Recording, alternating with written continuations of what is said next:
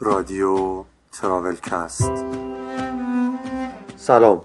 من مجید قربانی هستم و شما در اپیزود سوم از فصل دوم رادیو تراولکست. خیلی خوش آمدید. امیدوارم روزهای زمستونیتون خیلی خوب و دلپذیر باشه. توی این قسمت حسین با یک دوست بسیار گرامی صحبت کرده که حالا خودش براتون توضیح میده که کیست و چیست. توی این شماره با کیمیا خسروی صحبت می‌کنم. کیمیا خسروی و سادر موسوی کسی هستن که رادیو جنون رو منتشر می‌کنن. و راستش خود ما هم گوش کننده به رادیوی جنون هستیم. تصمیم گرفتیم که با کیمیا خسروی صحبت بکنیم. در مورد سفر تنهایی سفر خانم ها به صورت تنهایی و طبیعت گردی و, و یه بحث کوچیک هم در مورد زندگی کارمندی و کارفرمایی داریم من یه توضیح کوچیک هم اینجا بگم. اونم اینه که ما وقتی با یه نفر می‌خوایم مصاحبه کنیم تو تراولکست حتما اولش یه سری چیزها رو با هم هماهنگ می‌کنیم. یکی از چیزهایی که هماهنگ می‌کنیم اینه که کار ما و در واقع تراولکست دنبال گفتگو و صحبت در مورد سفره و شناختن آدمهایی که سفربرا هستن.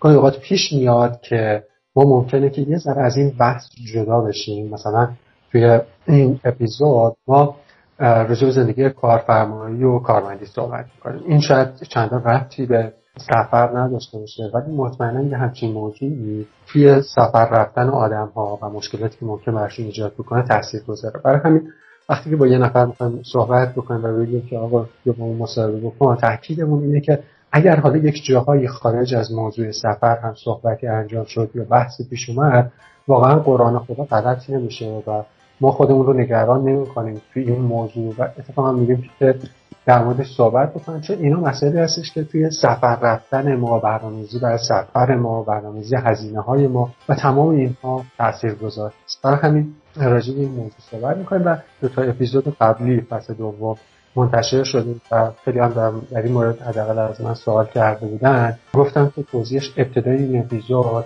در واقع ضروریه که ما به بقیه هم بگیم که اگر یک جایی مثلا تو اپیزود محمد ما در مورد مهاجرت صحبت کردیم در مورد مهاجرها توی اروپا صحبت کردیم اتفاقا فکر موضوعات مربوطی هست به موضوع برای شناختن جایی که قرار سفر بکنیم شناختن آدمی که داریم بهش صحبت می‌کنیم و دقدقه های اونها و چیزهایی که مربوط کلا به سفر هست. اون بحثای شاید دور مربوط به همین موضوع میشه. یک نکته رو هم پیش از شروع پادکست من اضافه کنم که اگر کیفیت صدا گاهی پایینه یا صداهایی وسطش شنیده میشه به خاطر اینه که همه ارتباطات ما حتی خود من و حسین با اسکایپ انجام میشه و به این خاطر احتمال داره که گاهی کیفیت اونقدری که باید خوب نباشه. من به این خاطر از شما عذرخواهی می‌کنم و امیدوارم که بیشتر روی محتوا تمرکز کنید تا کیفیت صدا. حالا بریم و بشنویم صحبت های حسین با کیمیا خسروی.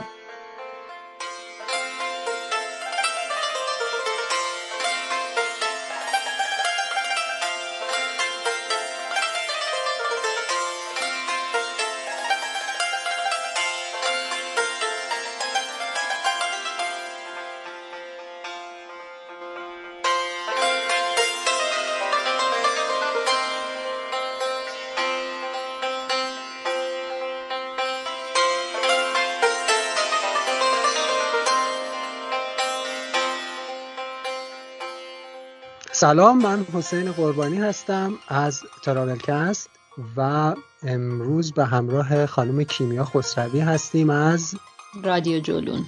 خانم خسروی الان تهرانی دیگه. بله بله الان تهران هستم. البته فردا میرم سفر ولی الان تهرانم. خب منم یه سلام بدم از طرف خودم و جولون به در واقع مخاطب های تراولکست و خوشحالم که در واقع دو تا رادیو و دو پادکستی که در مورد سفر موضوعشون هستش و صحبت می‌کنن در واقع اینجا با هم دیگه یک در واقع برخوردی داشتن و می‌تونن یک مصاحبه با هم داشته باشن به نظرم اتفاق جالبیه. خانم خسروی خیلی بعید می‌دونم کسی شما رو نشناسه ولی اگه ممکنه خودتون رو برای اون عده معدودی که نمی‌شناسن معرفی بکنید. یه کلیتی از کیمیا خسروی به ما بگید. اختیار دارید. البته انقدرها هم حالا شناخته شده نیستم ولی خواهش می‌کنم. من کیمیا خسروی هستم 33 سالمه رشته تحصیلی مهندسی صنایع بوده برای کارشناسی و کارشناسی ارشد MBA تقریبا هفت سالی هستش که خورده حرفه‌ای تر حالا نمی‌تونم بگم خیلی مسافر برو یا مسافر حرفه‌ای هستم ولی هفت سالی هست که یه ذره سعی می‌کنم که با رعایت یک اصولی سفر کنم. دقیقا از زمانی که کلاس های تور لیدری رو گذروندم حدود حالا هفت سال پیش و بعدتر از اون کار تور لیدری رو انجام دادم. همیشه کارم در واقع مهندسی بوده تا همین چند ماه پیش و سفرهام در کنار زندگی کارمندیم بوده. یعنی یازده سالی که کارمند بودم سعی کردم سفرهام هم همیشه کنارش داشته باشم. و چند ماهی هستش که تقریبا سه ماهی هستش که از زندگی کارمندی جدا شدم. یک کسب و کاری برای خودم را انداختم. در واقع یک آموزشگاه هنرهای تجسمی و یک کافه دارم که سعی کردم که توی اون هم در واقع موضوع سفر خیلی پررنگ باشه و به رویدادهای مرتبط با سفر و اتفاقات حول سفر هم بپردازم. در کنار این داستان همونجور که شما فرمودین رادیو جولون رو هم تقریبا یک سال خورده که دارم که اونم یک پادکستیه که به همراه دوست و همکار خوبم سالار موسوی داریم که در رابطه با سفر هستش خانم خسروی شما زیاد سفر می‌کنید درسته؟ بله بله تقریبا آمار سفرهایی که رفتین رو دارین؟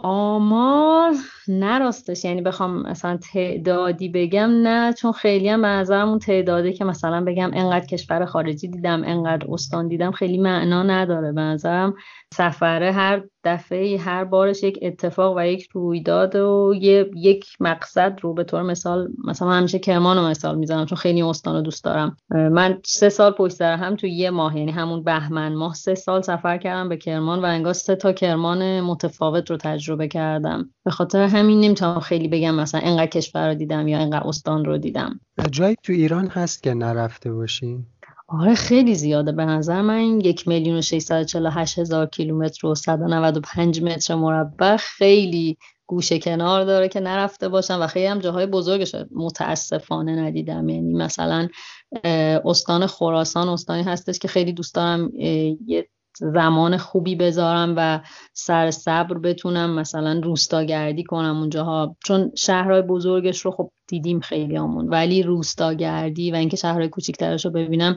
جزو برنامه هم هستش. خانم خسروی حالا که در مورد روستاگردی گفتید ما بیشتر سفرهایی که مردم عادی تو ایران میرن به شهر بزرگ سفر می‌کنن. به جایی که چون بدونم مثلا ما, میریم تبریز میریم خود تبریز. زیاد به روستاها و در واقع حاشیه اهمیت نمیدیم. اینکه شما روستاگردی رو تو اولویت کارتون قرار دادید الان بهش اشاره کردی دلیل خاصی داره؟ من فکر می‌کنم بستگی به این داره که هدف از سفر چی باشه. یعنی اینکه هیچ کدوم نمیشه گفت حالا روستاگردی بهتره یا شهرگردی بهتره. خب کسی که دوست داره مثلا بره موزه ببینه یا یه سری آثار خاص رو ببینه خیلی اوقات اینا توی شهرهای بزرگ هستن.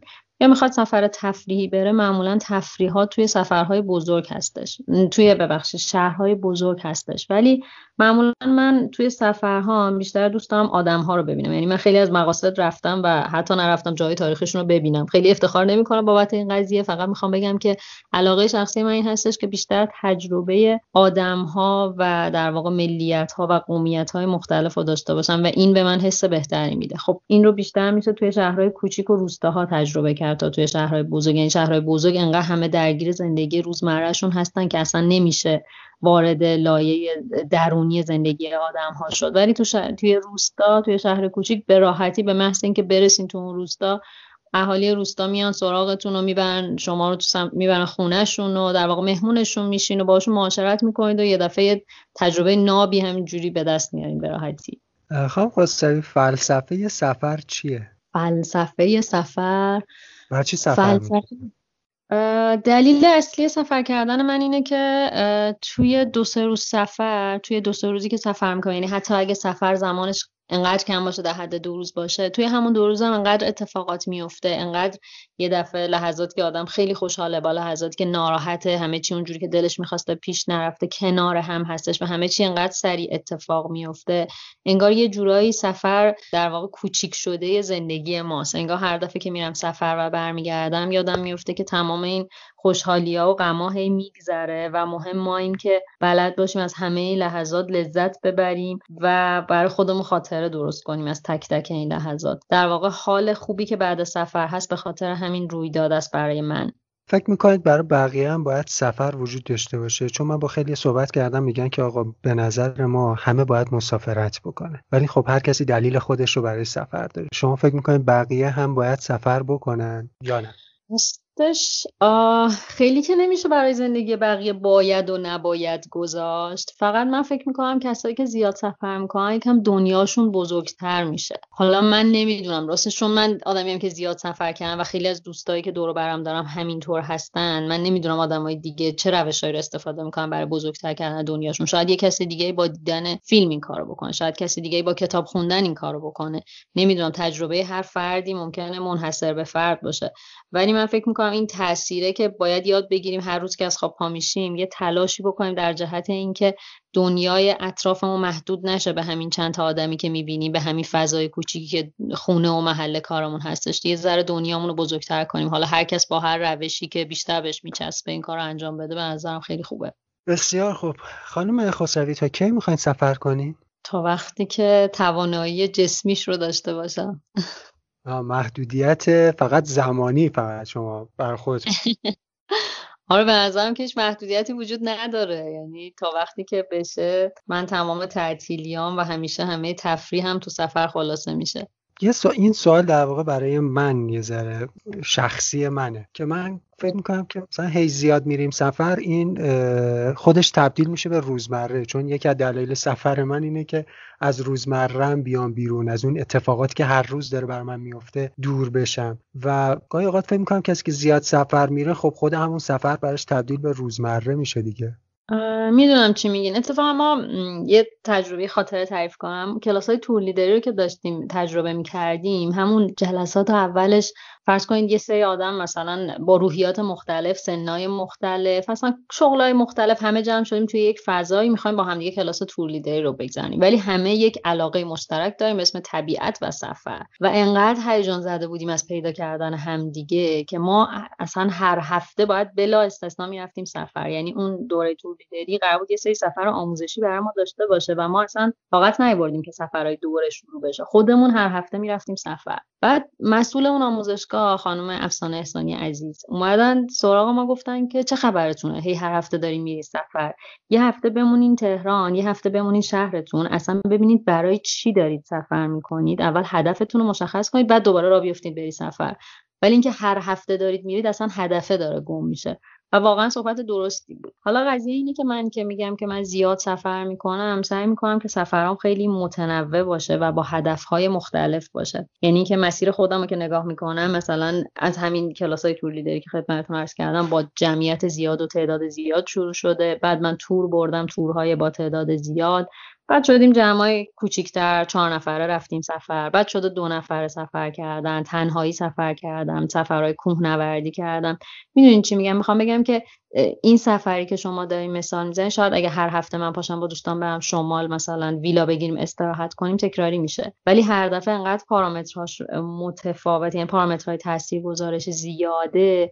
هر دفعه یک تجربه متفاوتی رو برای خودش می‌سازه. دقیقا همون مثال کرمانی که همون اولش زدم. وقتی که همسفرها دارن عوض میشن. دیدگاه خود آدم به اون منطقه داره عوض میشه. هر دفعه یک تجربه ناب و منحصر به فردی میشه. تا کجا تا آن سر دنیا سفر کردم نبودی تو. دشت پرشور شقایق ها سفر کردم نبودی تو. گفتی اگر خواهی مرا از نام خود بگذر بیا تا من. از خود گذشتم تا تو بی پروا. سفر کردم نبودی تو نبودی تو نبودی تو. بریم روی یه موضوع خیلی خاص که فکر می‌کنم که ضروری جدای از سفر هم بهش توجه بشه. حالا برای شروعش هم اینجوری سوال می‌پرسم. سفر مردونه زنونه داره؟ خب نه قطعا نداره. فرق ولی می‌کنه نمی‌کنه؟ چرا فرق می‌کنه؟ مخصوصا حالا احساس منه شاید احساس اشتباهی باشه. مخصوصا وقتی توی ایران داریم سفر می‌کنیم یک جاهایی زنون مردونه رو حالا چه زن باشیم چه مرد باشیم قاعدتا باید رعایت بکنیم. من از این جهت حالا گفتم که سفر زنونه مردونه یعنی در واقع فرق می‌کنه بین زن و مرد. من فکر می‌کنم حالا چه به عنوان یک زن سفر می‌کنه چه به عنوان یک مرد یه سری تفاوت وجود داره. یعنی اصلا بحث برابری و اینها رو بذاریم کنار که می‌خوایم بگیم حالا زن و مرد برابرن و این صحبت که خودتونم می‌دونید چقدر من سر این قضیه همیشه جنگیدم و هی تلاش کردم که ثابت کنم که با هم برابرن. ولی در کنار همه این صحبت باید بپذیریم که یک سری محدودیت ها در واقع زنها دارن و یک سری محدودیت ها مردها دارن. اگر این محدودیت ها رو بپذیریم و نه به عنوان اینکه زنها برتری دارن تو سفر کردن یا مردها برتری دارن تو سفر کردن فکر کنم اوضاع خیلی بهتر بشه. چند تا مثال کوچیک بزنم. خب به طور مثال وقتی به عنوان یک زن مثلا من فرض می‌کنم توی ایران تنها دارم سفر می‌کنم من خیلی راحت تر می‌تونم وارد جوامع محلی بشم. یعنی شاید اگر یک مقایسه کنیم به عنوان مثال دو تا پسر تنها با دو تا دختر تنها وقتی سفر می‌کنن دو تا دختر تنها رو آدما خیلی راحت تر تو خونشون راه میدن. خیلی راحت تر می‌ذارن عکس بگیرن ازشون. خیلی تجربه های متفاوت تری ممکنه دو تا دختر تنها داشته باشن که دو تا پسر تنها ندارن. از اون خب چه خوشمون بیاد چه خوشمون نیاد بحث امنیت هست. شاید دخترها باید هوشیارتر تا حدودی سفر کنن. به طور مثال اگر می‌خوان سفر بکپکری یا هیچ هایکی داشته باشن دخترها باید یه ذره هوشیارتر و آگاهتر باشن به اطرافشون.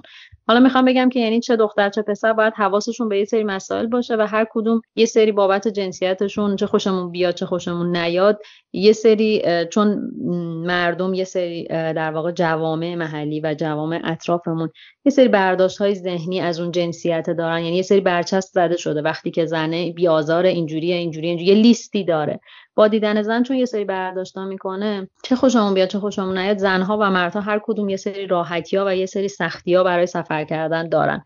فقط کافیه این که اینها رو بشناسیم و بتونیم مدیریتشون کنیم. چه سختی ها رو چه راحتی ها رو.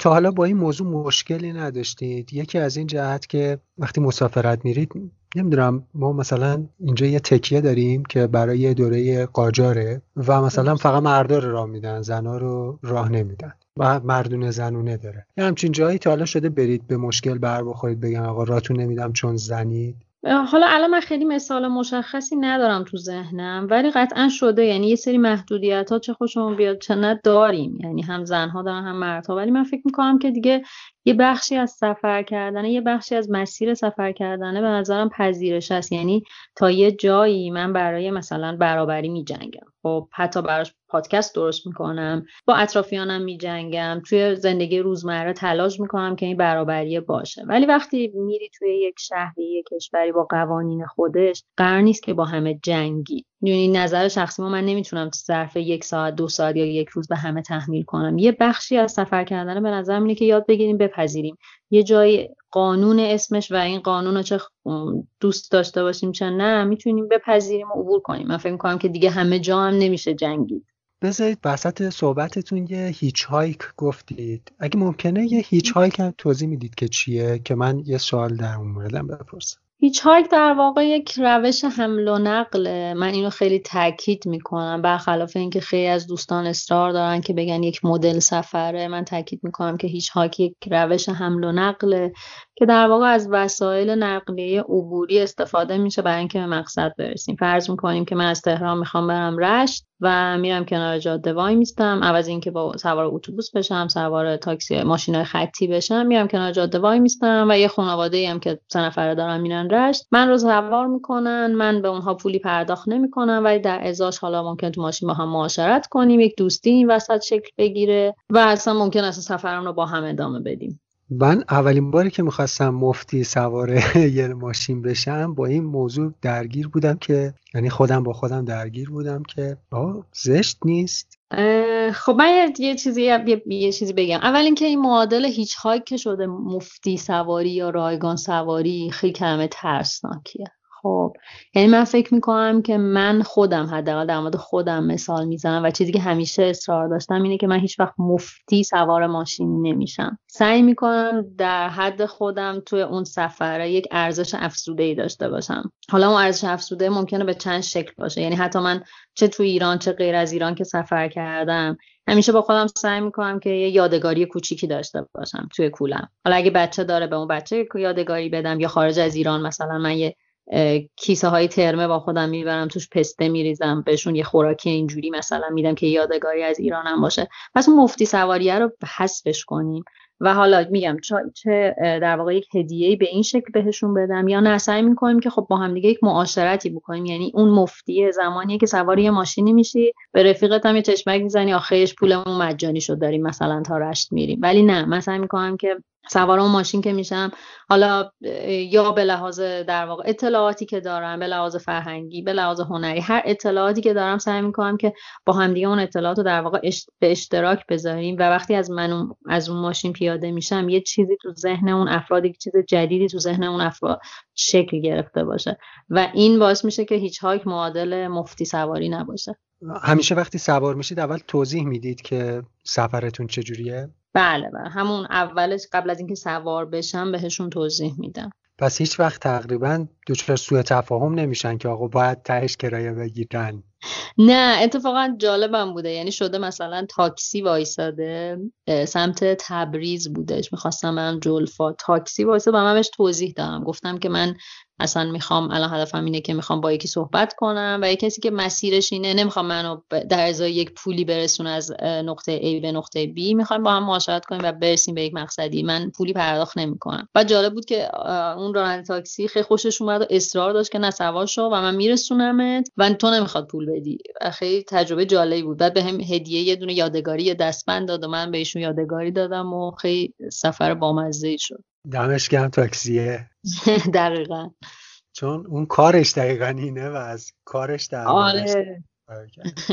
بعد اگر ما با یه هیچ هایکی برخورد کردیم چیکار باید بکنیم؟ حتما باید سوارش بکنیم یا نکته ای باید در مد نظرمون باشه و بعد سوارش بکنیم؟ هر کسی که پشتش یه کوله است هیچ هایکره؟ آها اینم اتفاقا نکته دیگه. آره اینکه پشتش کوله است لباسای رنگی. مخصوصا فکر کنم که حالا ما تو جولون هم یه اپیزود اختصاص دادیم به بحث هیچ ها که در واقع هیچ های خیلی اتفاق جالبی بود که چند سال پیش شکل گرفت با یه تاخیر فاصله خیلی زیاد از کشورهای اروپایی. اما یه مقدار خودمون یعنی حتی ماهایی که تو اینستاگرام اومدیم اینو معرفی کردیم یه خورده اینو با مسیر به مسیر اشتباهی بردیم. بعدها یه سری عکس ها منتشر می‌شد که همه دست جمعی یه سری لباس رنگی پوشیدن. کوله های گنده دارن و هر کم کولش گنده تر انگار سفر بروتر و سوار وانت میشن دست جمعی. سوار وانت میشن همه هم دست جمعی دارن هیچ هایک می‌کنن اینها. واقعیتش اینه که خب هر کسی که کوله داره رو که نمیشه فهمید نمیشه گفت هیچ هایکه ولی من فکر می‌کنم که همون بحث در واقع golden time ه که تو خیلی از داستان ها هست دیگه توی مصاحبه هستش توی tour leader ی میگن که اون چند ثانیه اول golden time ته که مسافرها روی تو چقدر حساب کنن. توی بحث hitchhike هست دیگه. چه وقتی مسافری چه وقتی راننده ای اون چند ثانیه اولی که یه نفر سرش از شیشه ماشین میاره تو و شروع می‌کنه خودش رو present کردن. فکر کنم در حد اینکه قرار یک مسیر کوتاهی با هم دیگه باشیم میشه تا یه حدی طرف رو ارزیابی کرد. و اینکه خب حواسمون هم باشه زمانی که حوصله حرف زدن با هیچ کس رو نداریم طبیعتا نباید یه hitchhiker رو سوار کنیم. ممکن اون hitchhiker پر از انرژی می‌خواد بیاد بشینه حرف بزنه معاشرت کنه. و اینکه خیلی هم اگه بخوایم توی safe side باشیم می‌تونیم اولش بگیم که من مثلا تا چند کیلومتر جلوتر میرم. اون طرف یا سوار میشه یا سوار نمیشه. اگر سوار شد و خوشمون اومد ازش می‌تونیم ادامه بدیم بقیه مسیر رو. حالا تا مقصد با هم دیگه بریم. اگر نه که می‌تونیم بگیم که نه خب من از اینجای مسیر رو اصلا می‌خوام تنها باشم. پیش میومده که توی هیچ هایکتون یه مسافت خیلی طولانی رو پیاده بریم پیاده شده که خیلی طولانی وایسادیم. یعنی خیلی تنبلی کردیم حوصله نداشتیم راه بریم. خیلی طولانی وایسادیم. توی گرجستان بر من اتفاق افتاد که بارونم می اومدش خیلی شدید و فکر کنم ما حدود مثلا یک ساعت و نیم وایسادیم زیر بارون. و سوار ماشین شده بود دیگه اصلا خیس خیس. توی ایران معمولا من خیلی نشده که طولانی وایسم. یعنی همیشه یا خود شانس نمیام همیشه هم که هر جاده ای که یه نفر ازش عبور کنه به نظرم مردم ایران انقدر مهربونن. کسی که می هر چقدر جاده فرعی تر باشه احتمال اینکه یه ماشین رو همون یه ماشینی که رد میشه سوارت کنه بیشتره دیگه. من تو ایران کار بیشتر از نیم ساعت معطل نشدم. من البته یه بار تصمیم گرفتم تا یه مسافتی یه روستای نزدیک را برم و این روستای نزدیک خیلی طول کشید و خیلی طولانی شد نمی‌دونم. بعد متوجه شدم که مسیر خیلی زیادی رو من پیاده رفتم به نظرم می‌رسیده که اون نزدیکه ولی دور بود حالا من در مورد مسافت دور و نزدیک گفتم یه کوچولو هم بپریم روی طبیعت گردی که همین مسافت دور و نزدیک خیلی توش اهمیت داره شما طبیعت گرد هم هستین درسته؟ بله بله طبیعت گردم هستم بعد تا جایی که می‌دونم خیلی زیاد تنهایی سفر می‌کنید ولی تنهایی طبیعت گردی هم می‌کنید؟ من طبیعتگردی تنهایی توی ایران نداشتم. یعنی مثلا در حد کوهنوردی مسیرهایی که در واقع پاکوب داره مشخص هست اما توی سوئیس و در واقع فرانسه طبیعتگردی تنهایی داشتم که حالا پیاده روی طولانی باشه و در واقع هایکینگ باشه. یه ذره غیر اصولی نیست خانم خسروی؟ غیر اصولی چرا؟ خب اون هایی که شما رو نمی‌دونم. ولی احساس می‌کنم در کل اینکه شما تنهایی برید تو طبیعت یه ذره خطرناکه. آره موافقم. غیر اصولیش رو راستش نمی‌دونم ولی خطرناک هست. اینو قبول دارم که خطرناکه و شاید هم به خاطر همینه که مثلا من تنهایی هیچ وقت جرأت نمی‌کنم خلخال به اسالم و پیاده برم. اما توی سوئیس به خاطر اینکه خیلی مسافت ها یعنی روستا به روستا به هم نزدیکتر هستش و اینکه در واقع تابلوها خیلی بیشتر یعنی احتمال اینکه راه رو گم کنی تقریبا صفره. حتی مثلا درسته که در هر صورت آدم جی پی اس همراهش داره ولی خب بالاخره حساب احتمالات دیگه. واسه همین شاید جرأت کم توی سوئیس و مثلا شمال فرانسه این کار بکنم ولی توی ایران فقط مسیرهای مشخص و تنهایی رفتم. و فکرم نمی کنم هیچ وقت تنهایی برم مسیر طولانی رو. توی hitchhike تا حالا با حیوانات برخورد داشتین؟ نه نداشتم. نه همچی تجربه نداشتم.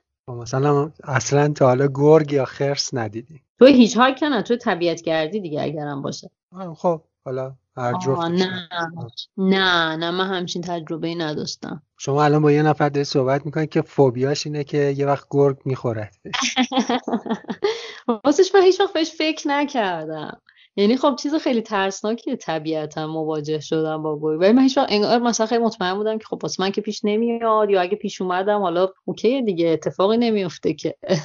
خیلی غیر اصولی دارم میگم ولی هیچ وقت چون بر من پیش نیامده و همیشه اینجوری بوده که اصلا پاشیم یه سفر بریم که خرس ببینیم. یعنی اینجوری بوده قضیه. فکر هیچ وقت اینجوری نبوده که ای وای اگه سر رام خرس دیدم چی میشه. نه شما من الان واقعا هر دفعه که می‌خوام جایی برم با این فکر می‌کنم که آیا وسط راه منو گرگ می‌خوره یا نه؟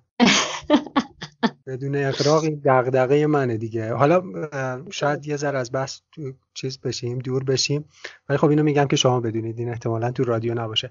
من وقتی بچه بودم یه بار توی برف گیر کردیم و چند تا آقا اومدن ما با خانواده بودیم یعنی پدرم مادرم و ما بچه ها یه وانتی اومد ما رو از تو برف هل داد و به بابام گفتش که آقا تو برو اصلا تو وای نست همینجوری فقط بگاز برو. جاده روستایی بود و ما داشتیم دور می شدیم من بابام البته به ما گفت گفت اون, اون اونا رو می‌بینید دارن اون سمتی میرن. ما نگاه کردیم تو بیابون مثلا دو تا سگ به نظرمون رسید. بابام گفت اونا گرگن. و یه که اه اه اینا دارن میرن سمت اون کسایی که ما رو نجات دادن. این همیشه ویریه که از گرگ توی ذهنم هست. خب پس حق دارین دیگه. واقعا اگه همچین تجربه داشت. من هیچ تجربه از نزدیکی نداشتم. بر همین اینجوری دارم میگم. فکر می‌کنم بر ما اتفاق نمیفته پس شما واقعا حق دارین. امیدوارم که حالا این چیزی که من گفتم توی سفر رفتن شما تاثیر منفی نذاره. انشالله که نمی‌ذاره. زمستون خدا سرد دمش کرد. زمین و مثل یخ کرده دمش کرد. زمستون خدا سرد دمش کرد. زمین و مثل یخ کرده دمش کرد. شب اون عاشقی که ولگرد دمش کرد اون عاشقی که ولگرد دمش کرد خب در مورد طبیعت گردی هم گفتیم. یه ذره در مورد اذیت شدن های توی طبیعت بگیم. اذیت شدن ها یعنی سختی های در واقع آب و هوایی و این داستان ها این اذیت شدن ها رو که الان دارم میگم یاد یه عکسی از شما میفتم توی اینستاگرام که گفته بودید توی آب افتادید و البته دارید لبخند می‌زنید گفته بودید که تو آب افتادید و الان اگه این اتفاق بیفته براتون میخندید. ولی خب همیشه و نبوده. ببین طبیعت گردی همیشه یه سری سختی ها داره که مخصوصا اولش که شروع می‌کنی خب خیلی سختتره. ولی بعدترش که یه ذره مثلا حالا چند دفعه میری طبیعت گردی می‌کنی به این نتیجه می‌رسی که خب من که پس فردا می‌خوام به این لحظه بخندم. میگذره دیگه. بذار بپذیرمش. مثلا رهاش کنم. میگذره دیگه. اینم میگذره. ولی خب سختی خودشو داره دیگه. همه اون داستانای مثلا چه می‌دونم سرما توی بارون موندن گرما. از اون بدتر واقعا گرماست. یعنی من هم همون سوئیس در واقع طبیعت گردی که داشتم چند روز پیاده رویم توی گرمای وحشتناکی بود که اصلا یه ویدیو گرفتم از خودم که واقعا حرف نمی‌تونم بزنم از شدت گرما. یعنی حالا سرمایه همیشه نگرانی خیلی از همه میگن گرم باشه کاش می‌کنه ولی اون گرما هم به اندازه خودش می‌تونه ترسناک باشه. یا مثلا توی یه برنامه در واقع پیمایش کویر ما رفته بودیم کویر در واقع های کرمان. این مسیر چهل کیلومتر بود و ما یک برنامه‌ریزی واسه آب داشتیم. و خب چون اولین تجربه پیمایش کویرمون با این مسافت بود برنامه‌ریزیمون درست نبود. و با وجود اینکه مثلا برای چایی هر کدوممون یه ته استکان چای بهمون می‌رسید یعنی سهم در واقع آبی که داشتیم اونقدر بودش بازم دیگه روز آخر ما آب کم آورده بودیم و اینجوری بود که من یه قمقمه کوچیک سهم آبم بود و می‌تونستم هر یک ساعت و نیمی که راه میریم که بعدش ده دقیقه پیاده می‌تونیم استراحت کنیم بعد از یک ساعت و نیم تو اون ده دقیقه من می‌تونستم یک قلوب آب بخورم. یعنی همه آنها تنها من همه برنامهش اینجوری یک ساعت و نیم راه می‌رفتی اجازه داشتی یک قلوب آب بخوری و توی اون گرمای کویر رو تو اون مسافت زیادی که داری راه میری.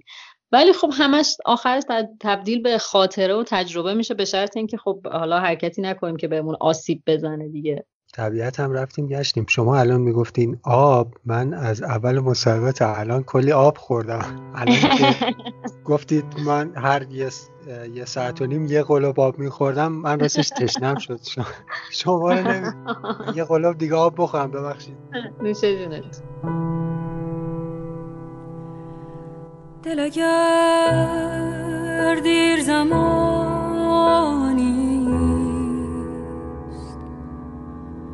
جدا مانده از این روح بلند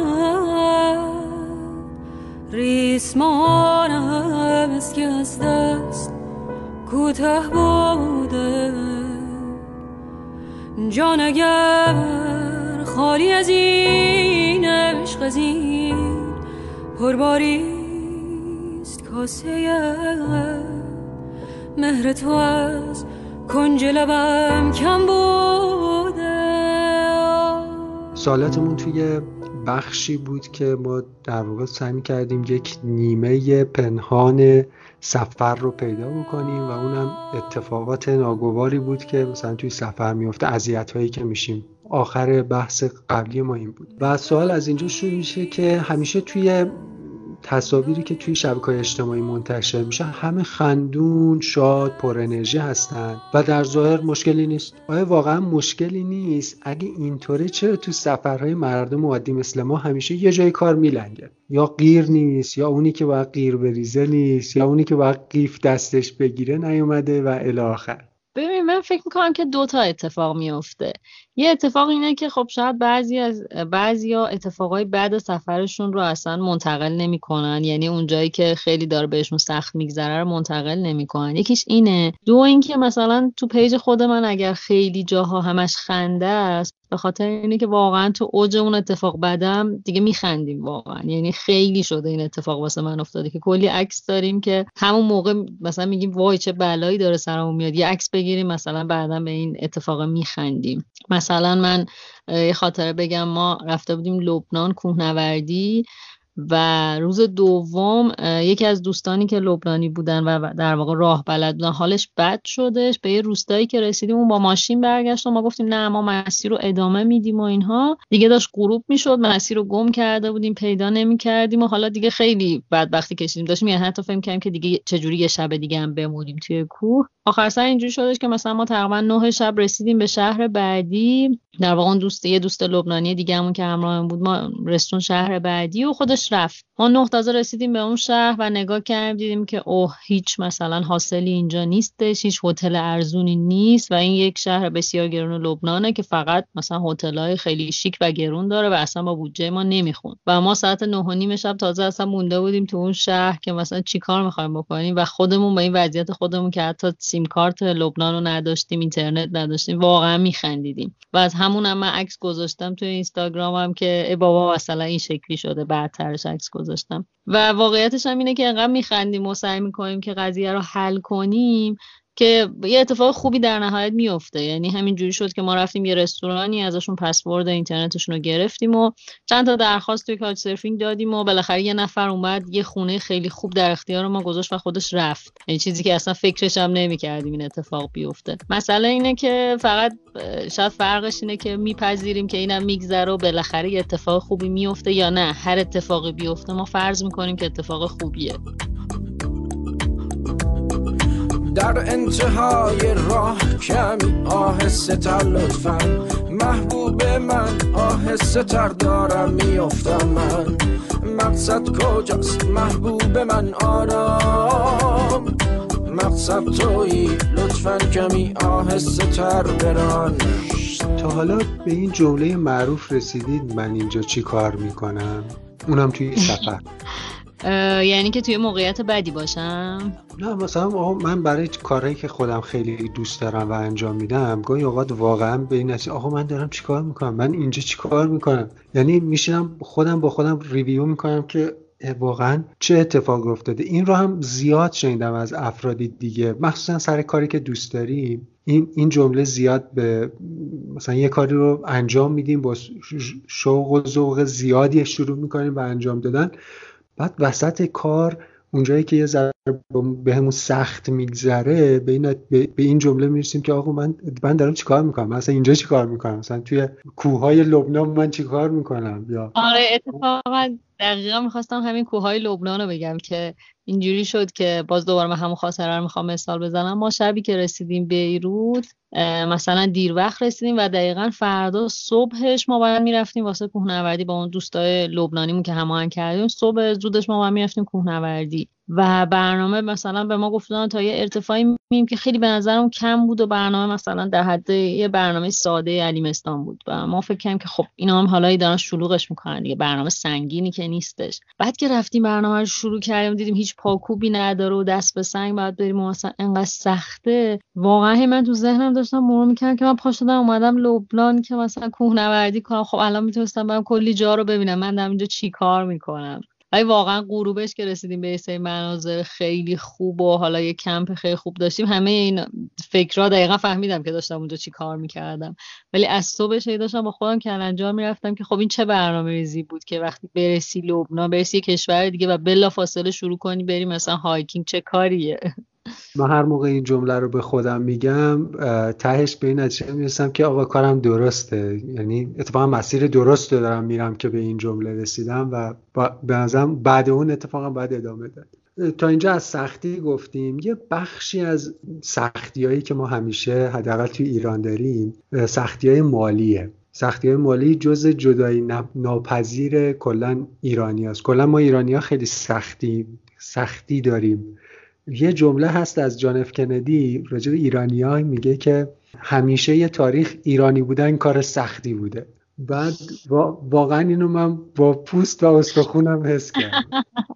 مسائل مالی توی سفر چقدر مهمه؟ و الزاما اصلا دغدغه مالی حتما نباید باشه که ما بریم سفر. من این جمله که الان می‌خوام بگم رو متاسفانه من زیاد شنیدم. به هرچند دیده خوبی نیست که دیگران بهم دارم ولی خب میگم مثلا آقا گشنگی نکشیدی عاشق یادت بره. اینو خیلی زیاد شنیدم. مثلا میری سفر میای تعریف می‌کنی یا اصلا اصلا یه ذوق و شوقی داری از یه چیز دیگه. اصلا نگیم سفر از هر چیزی. اینو من زیاد میشنوم که آقا می‌خوام بگن که آقا تو دغدغه مالی نداری. در حالی که من فکر می‌کنم تقریبا همه دغدغه مالی دارن حالا کم و زیاد ولی برای همه وجود داره. خلاصش این که مسائل مالی چقدر برای سفر رفتن مهمه؟ ببین قطعا مهمه. خب بدون پول که نمیشه سفر کرد. البته چرا؟ حالا بدون پول هم میشه سفر کرد. همون بحث کار در سفر و در واقع کارهای داوطلبانه و اینها هستش. ولی باز واسه اونم یه پروازی می‌خواد. بالاخره باید یه پسندازی باشه که اگه مشکلی پیش میاد یا هر چیزی. حالا در نهایت اینکه مدل سفرهای من فعلا کار در سفر نبوده. هرچند که خیلی دوست دارم اون رو هم تجربه کنم ولی فعلا فرصتش برام پیش نیومده. برام پیش نیامده که البته جمله درستی نیست فرصتش رو برای خودم پیش نیاوردم. و اینکه همیشه خب مجبور بودم که هزینه سفرهامو بپردازم. منتها بحث اینه که خب من اولویت زندگیم همیشه سفر بوده. یعنی اینکه خب از خیلی از هزینه هم که گفتم من 11 سال کارمند بودم. پس در واقع درآمدم از راه کارمندی بوده و بالاخره خیلی حقوق عجیب غریبی نداشتم. ولی از خیلی از هزینه هام زدم. چه می‌دونم هزینه هایی که خیلی ها دوست دارن داشته باشن به طور روزمره یعنی هزینه های روزمره زندگیم رو کم کردم به جاش پول پس انداز می‌کنم برای سفرهام. و از طرفی هم سعی می‌کنم که در واقع حساب شده توی سفرهام خرج کنم و اینم تاکید می‌کنم که یه سری تجربه ها رو خودم رو محروم نمی‌کنم تو سفرها مثلا من تجربه غذای اون مقصد رو خیلی دوست دارم. پس سعی می‌کنم که حتما تجربه کنم غذای اون مقصد جدیدی که میرم رو. ولی خب حساب کتاب شده. معمولا من یک مارجینی دارم برای سفرهای روزانم مثلا دارم میگم من سفر اروپام که 25 روز بود من برای هر روزش برای خودم 20 یورو گذاشته بودم کنم خیلی عدد کمیه 20 یورو به نظر عجیب میاد ولی واقعا من سفر 25 روزمو تونستم. حالا یه روز یکم بیشتر خرج کردم یه روز یکم کمتر. با 500 یورو در واقع کل هزینه هاشو پرداخت کنم البته به جز پرواز. و خب این یکم هم هی با تجربه به دست میاد دیگه. مثلا ما اولین سفر خارجی بک بکریمون سفر ترکیه بود که براش روزی سی دلار گذاشته بودیم کنار و خیلی هم فکر می‌کردیم که او چقدر ما تونستیم خوب خرج کنیم که روزی سی دلار خرج کردیم. در صورتی که الان فکر می‌کنم که واقعا هزینه زیادی بود برای مثلا ترکیه روزی سی دلار. وقتی میشه اروپا رو مثلا سوئیس رو هم روزی در واقع با همون 20 یورو سفر کرد در واقع دو طرف قضیه است. معذرت می‌خوام این روزی 20 یورو برای اقامت هم بود یا فقط خورد و خوراک؟ من اقامتم و همه رو سرفینگ استفاده کردم و توی سوئیس کمپ هم کردم. یعنی در واقع من برای اقامت ها مثلا هزینه پرداخت نکردم. آه همشون couchsurfing بوده؟ همش یا couchsurfing بودش و یا کمپ کردم. چادر با خودم داشتم و کمپ کردم. حالا من یه سوال از شما بپرسم. شاید خیلی ها ندونن couchsurfing چیه. میشه اینم توضیح بدید؟ آره اینم مثل داستان hitchhike بگم که دوباره این هم یک مدل از سفر نیست یک روش اقامته که در واقع couchsurfing یک وبسایتیه که توی اون وبسایت آدما یه سری دو دسته آدم هستن که یک سری خونهشون رو در اختیار بقیه می‌ذارن. خونهشون یا یک اتاقی از خونهشون یا حتی یک مبلی از خونهشون یک فضای از خونهشون رو در اختیار مسافرها می‌ذارن. هر آدم یک پروفایلی داره که مشخص می‌کنه مثلا من میرم تو پروفایل در واقع تو پروفایل من کسایی دیگه بیان مشخص هستش که من کجاها سفر کردم و وقتی که می‌خوام به یه مقصد جدید سفر کنم به طور مثال مثلا می‌خوام برم پاریس. میرم توی در واقع location پاریس search می‌کنم می‌بینم چه کسایی می‌تونن میزبان من بشن. دو حالت داره. یا من میرم در واقع درخواست شخصی برای چند نفر میفرستم میرم قبل از اینکه اون درخواست رو بفرستم میرم اطلاعاتشون رو می‌خونم و بر اساس character شون و علاقه مندیاشون و شرایط خونهشون بهشون درخواست میدم میگم من می‌خوام بیام خونه شما بمونم. حالا خیلی متن این درخواست مهمه. یه موقع من بهشون میگم من میام براتون غذای ایرانی درست می‌کنم. یه موقع میگم که من مثلا یک hitchhiker تو ایران هستم و معمولا براشون دختر hitchhiker ایرانی خب جذابه. این باز برمیگرده به همون بحث دختر و پسر مزایا معایبی که گفتیم. این جزو مزایای دختر ایرانی بودنه. من بهشون عنوان می‌کنم که خب مثلا من هیچ هایک می‌کنم می‌تونم براتون آشپزی کنم و این کارها و دوست دارم بیام شب منزل شما اقامت داشته باشم. و خب معمولا اون کسی که در واقع یک اتاقش یک فضایی از خونش رو در اختیار یک مسافر می‌ذاره خودش هم اهل سفره. حالا خودش دوست داره تجربیات جدید به دست بیاره. واسه همین معمولا یه رفاقت های جدیدی هم این وسط شکل می‌گیره. این وسط هیچ پولی مبادله نمیشه. مثل داستان هیچ هایی که من منتها هم میشه خب باز من یه هدایایی دارم که برای میزبانام می‌برم و سعی می‌کنم یه خاطره خوشی بمونه. از اون برم خب وقتی این اتفاق افتاد من میرم برای میزبانم میزبانم می‌نویسم تو در واقع پروفایلش که من رفتم این تجربه اقامت رو داشتم و اتفاقی که افتاد رو می‌نویسم. از اون طرف هم میزبان میاد برای من می‌نویسه. در من دفعه بعدی که می‌خوام درخواست بدم برای کسی دیگه در واقع یک رزومه دارم از جاهایی که رفتم جاهایی که موندم و نظراتی که میزبان ها در مورد من داشتن. اگر نظرات مثبت باشه خب باعث میشه که من دفعه های بعد راحت تر بتونم درخواست بدم و راحت تر میزبان پیدا کنم. توی میزبان ها همراه هم پیدا کردید؟ یعنی کسی بیاد بهتون همراهیتون بکنه مثلا جای مختلف شهر رو نشون بده و اینجوری؟ آره خیلی پیش اومده این اتفاق. یعنی اصلا بیشتر اوقات اینجوری شده که مثلا شبی که من رسیدم فرداش میریم با هم دیگه میگردیم و همیشه یه سری تجربیات جالب و عجیب اتفاق میفته. من دو تا خاطر جالب بگم. یکیش این بودش که وقتی می‌خواستم برم بروکسل در واقع رفتم توی پی... یکی از روش های دیگه ای که توی couchsurfing میشه میزبان پیدا کرد اینه که میریم توی page public اون شهر یعنی در واقع اون location رو search می‌کنیم و یه پروفایل یه در واقع یه متن ببخشید گفتم پروفایل یک متن در واقع عمومی می‌ذاریم که من می‌خوام به این شهر سفر کنم. اگه کسی دوست داره میزبان من باشه به من اطلاع بده. من این کار رو برای بروکسل کردم و یک خانم 64 5 ساله اومد به من تکست دادش که من به تو خیلی حق میدم که دوست نداشته باشی بیای پیش من. من روزی که تو می‌رسی تولدمه و خیلی خوشحال میشم که تو شب تولدم پیش من باشی. من ایران رو خیلی دوست دارم و تا الان سه چهار بار سفر کردم به ایران و کلی متن جالب بر من نوشته و من واقعا برام جالب بود که برای این آدم ببینم. و شبی که رسیدم بروکسل تقریبا تا صبح داشتیم با هم دیگه حرف می‌زدیم.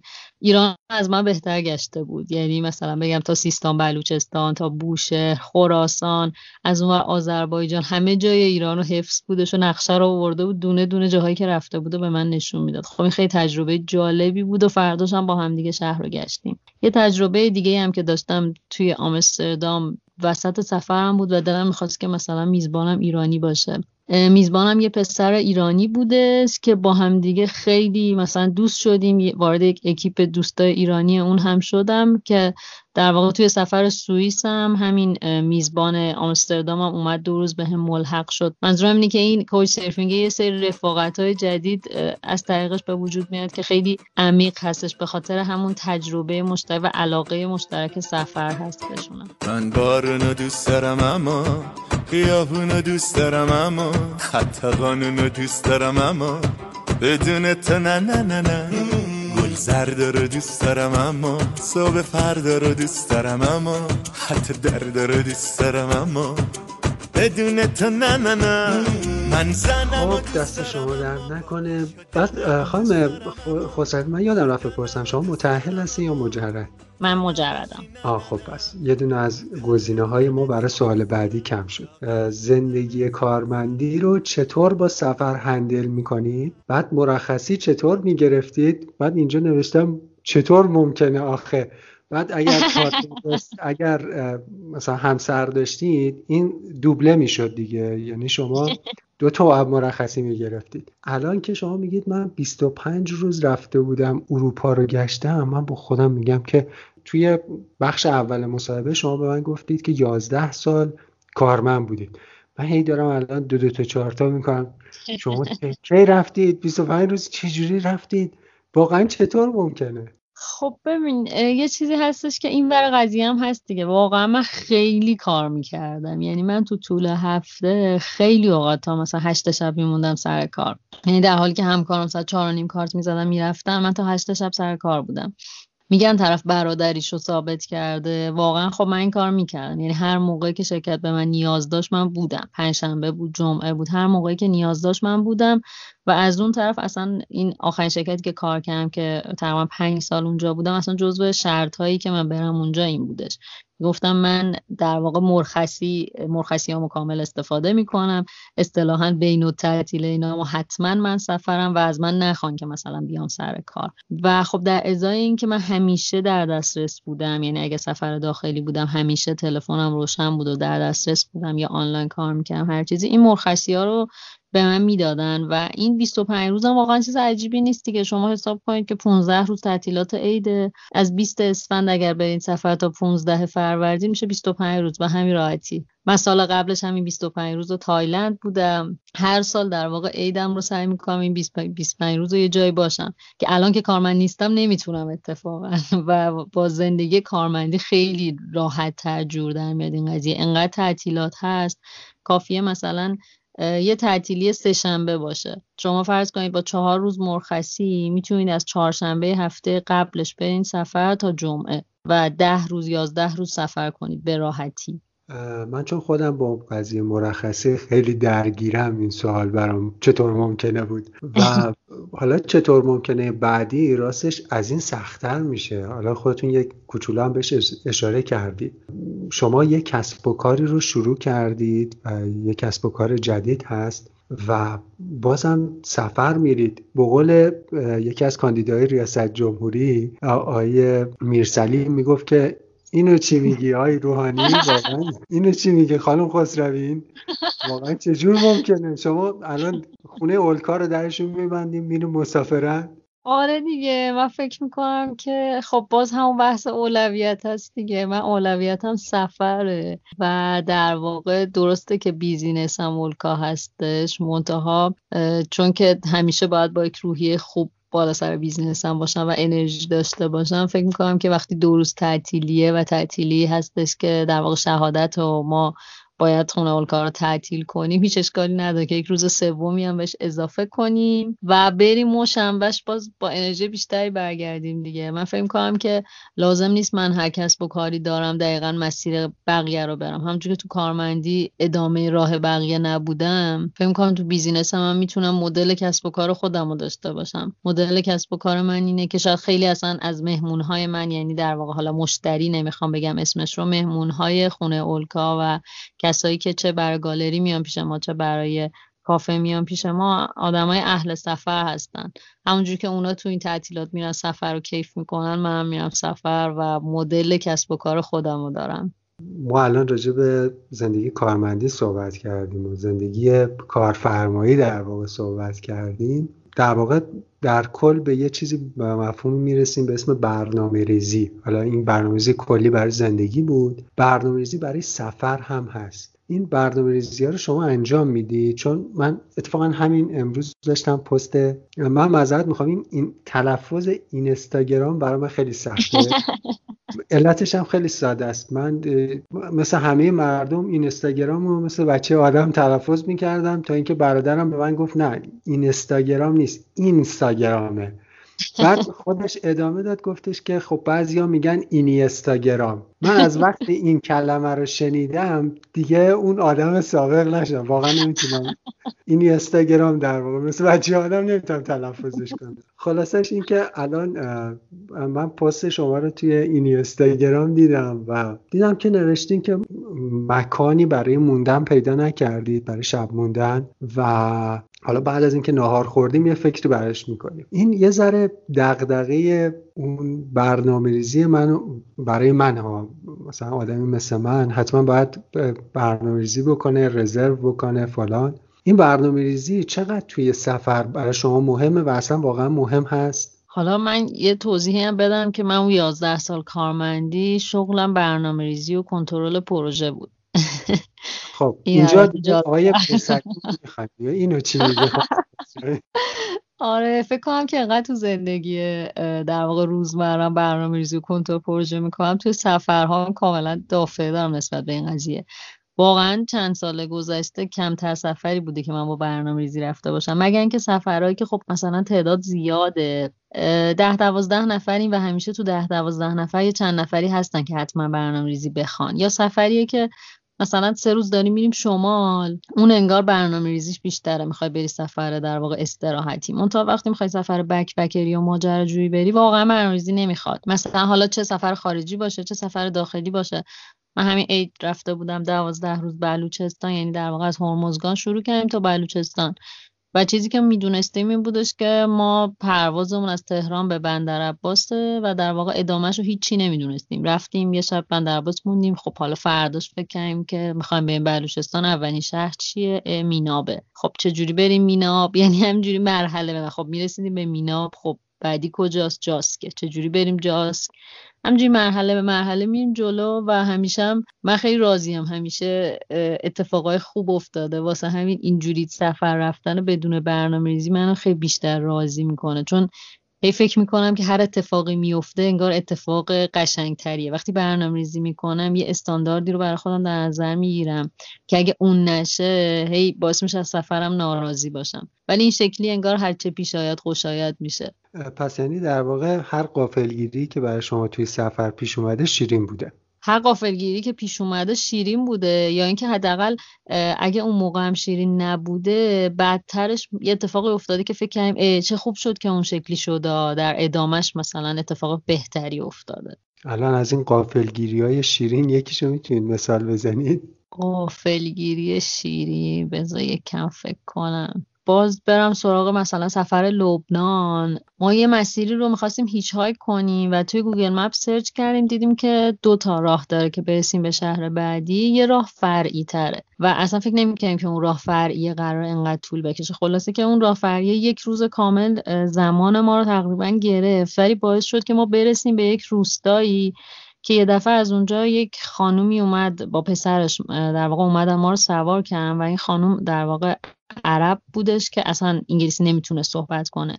و ما رو بردن توی روستاشون یه منطقه بسیار فقیرنشینی که اصلا باورم نمی‌شد همچین جایی رو مثلا ببینیم. یه منطقه واقعا فقیرنشین یه دونه از این خونه هایی که مثلا هر تیکش یه اتاق و یکی داره زندگی می‌کنه و این خانم ما رو برد خونهشون و حالا پسرش هم سریع پولی داد به پسرش پسرش رفت نون خرید برامون نون و چای شیرین آورد پذیرایی کرد و نشست کل عکسای جوونیش و خونوادش و در واقع تمام زندگیش رو شروع کرد به ما با عربی توضیح دادن.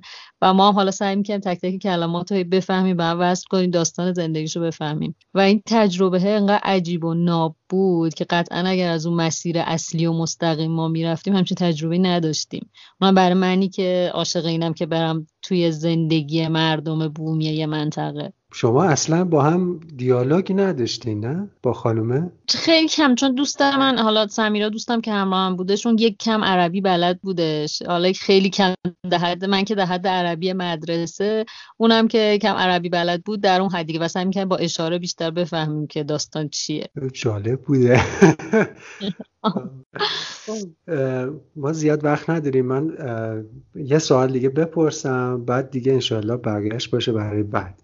نکته ای که اول بحثمونم بهش اشاره کردم در مورد جولون بود. اینجوری که من متوجه شدم نشر دانش و تجربه یکی از دقدقه هاتون بوده. در واقع سوال من اینه که این, این انتشار دانش و تجربهتون حالا چه توی جولون چه احتمالا توی خونه اولکا من چون توی خونه اولکا نیومدم احتمالا رو به کار بردم. و چون مثلا پستراشو می‌بینم شما هر کافه ای برید این جلسه ها رو تشکیل نمیده. مثلا یه فن به شما مثل سفالگری بهت یاد نمیده. یا اینکه بری پرنده های تهران رو بدونی چی به چیه بهت یاد نمیده. این امکان رو فراهم نمی‌کنه. این به نظرم پشتش یه دغدغه هست. اول که توی پرانتز بگم کارتون خیلی ارزشمنده. یک بعد چی شد که خودتون تجربیاتتون رو منتشر کردید و اصلا به دیگران هم توصیه می‌کنید که این کار رو بکنن یا نه؟ واقعیتش اینه که داستان جولون از اینجا شکل گرفت که یه بار من و سالار سالار سفر بودش. داشتیم به هم تکس می‌دادیم که چقدر محتوای اشتباه داره زیاد میشه. حالا نه اینکه محتوایی که ما داریم تولید می‌کنیم حتما درسته محتوای یکی دیگه حتما غلطه ها. اصلا نمی‌خوام اینجوری دسته کنم. ولی ناراحتیمون از همون در واقع حالا قبلتر گفتم از اون عکسایی که یه دفعه یه عالمه آدمای رنگی هستن که همه شدن نماد طبیعتگرد بودن که سری دیتا غلط رو دارن منتقل می‌کنن. یعنی اون انقدر اون دیتا غلط زیاد بود که ما اصلا نگران شده بودیم و فکر می‌کردیم که حیفه که انقدر رهبر آدم های سفر برو دارن میشن همچین دست آدمای. حالا نه اینکه ما بخوایم دوباره به هی من میگم نه اینکه هی می‌خوام یه وقت قضاوتی پیش نیاد. ما نمی‌خواستیم رهبر گروهی بشیم فقط می‌خواستیم بگیم که شاید مسیر درست شاید مسیری که بهتر باشه این باشه یا نه. اصلا این مسیر هم وجود داره. شماها بیاین تصمیم بگیرین که کدوم مسیر بهتر هستش. و اینکه تصمیم گرفتیم که در واقع یک پادکستی درست کنیم که یک سری سوالاتی که ازمون خیلی پرسیده میشه رو جواب بدیم. یعنی اینکه ما توی فصل اول بیشتر رفتیم سراغ مقاصد اما توی فصل دوم اومدیم در مورد یه سری راهکارهای سفر کردن. چیزایی که خیلی میان ازمون سوال می‌کنن گفتیم که خب بذار یه پادکستی داشته باشیم که از این به بعد وقتی از همون سوال می‌کنن ارجاعشون بدیم به اونا و بتونن دیتای درستی داشته باشن. مثلا یه دونه ما یه قسمتی اضافه کردیم به اسم بارو بندیل که در مورد وسایل سفر میگیم در مورد کوله میگیم در مورد کفش میگیم در مورد لباس حالا هر چیزی. و دیگه بعد از اون تاریخ هر کسی به من میگه که من کوله چی بخرم من میگم که برو فلان قسمت مثلا بارو بندیل قسمت دوم فصل دوم رو گوش کن. و واقعیتش اینه که این انتقال اطلاعاته و اینکه مثلا می‌بینم یه کسی می‌خواد یه وسیله بخره و این باعث میشه که وسیله درستری انتخاب کنه.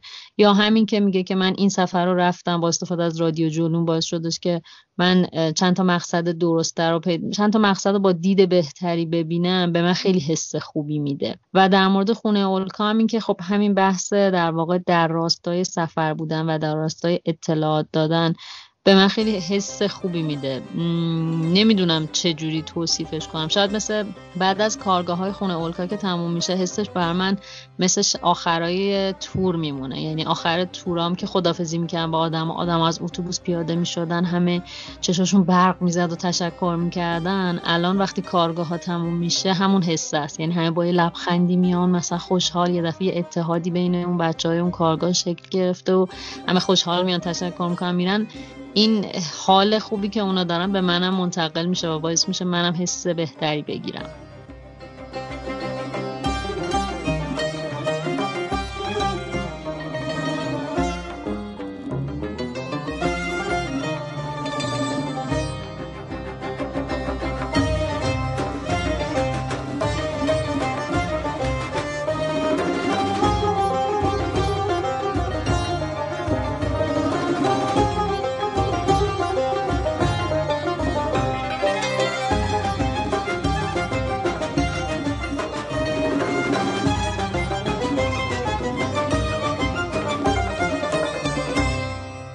چیزی که شنیدید اپیزود سوم از فصل دوم تراولکست بود. امیدوارم که لذت برده باشید و براتون مفید بوده باشه. رادیو تراولکست رو می‌تونید از کانال تلگرام تراولکست و همه اپهای پادکست گیر گوش کنید. برای ارتباط با ما هم می‌تونید از اینستاگرام، توییتر و یا با هشتگ تراولکست به فارسی استفاده کنید. ممنونیم که ما رو گوش می‌دید و در هفته بعدی با قسمت دوم مصاحبه با کیمیا خسروی در خدمتتون هستیم. پس تا هفته بعد روز و روزگارتون خوش.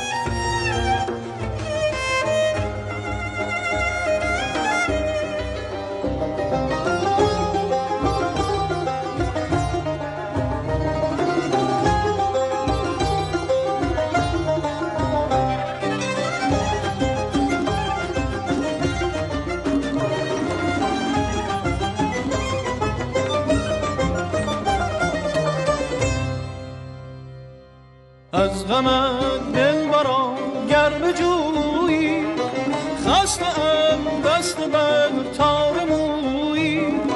خسته ام بست بر تار مویی. خیزد از